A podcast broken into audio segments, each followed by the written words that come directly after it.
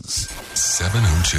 The US Report with Harley Carnes. Hi, Harley. The biblical weather continues. We've had floods and we've had fire, and now we've got tornadoes. Where's this, Indiana?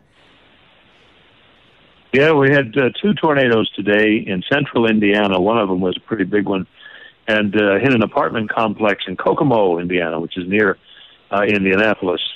Um, you know, we we should keep in mind too that this has been a very very mild year as tornadoes go. This is in the middle of Tornado Alley, but normally we would we would have swarms of tornadoes and a dozen at a time and things like that, and it just hasn't been that way so far.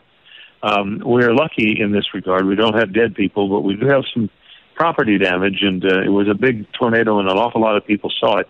There was one 14 year old uh, boy named Jalen Gibbons. He and his sister were at home he says the twister was right outside the door. They were trying to get to the basement. He said he grabbed the basement door and the wind snatched the door right out of his hand. So they dove into the bathroom, into the bathroom and into the bathtub, as they've been taught to do, and they're okay. But most of the house is gone. Um, an apartment complex there in Kokomo, pretty well destroyed.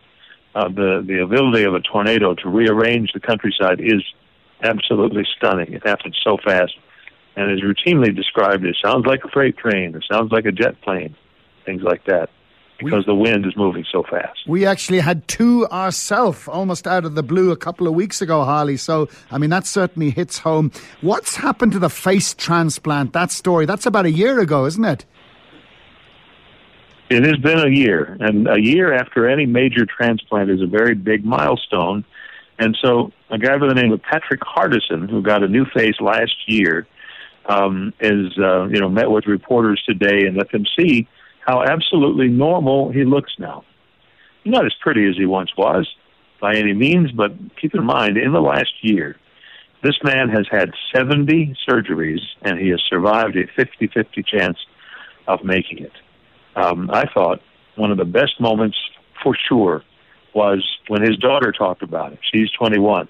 She said she cried when she saw him because she was so relieved after uh, he had gotten a face plant, transplant. She said, I walked into the room and I was speechless. He gave me a hug and our cheeks touched, and his cheeks were kind of warm. That was something I hadn't felt in 14 years. Wow. Isn't that, a, isn't that a fantastic story? We love those good news stories, Harley. And penny slots, they don't pay off. Tell us about this one. Well, they don't usually pay off, that's for sure. They're fun to play, but you don't expect much out of the machine a woman from Oahu, Hawaii, hit it big at the Wynn Casino in Las Vegas. Ten million seven hundred seventy-seven thousand two hundred seventy dollars and fifty-one pennies from the penny slot machine. Now that's going to make a lot of people go out and see if I can do that. You know, put pennies in the slot machine and watch them disappear.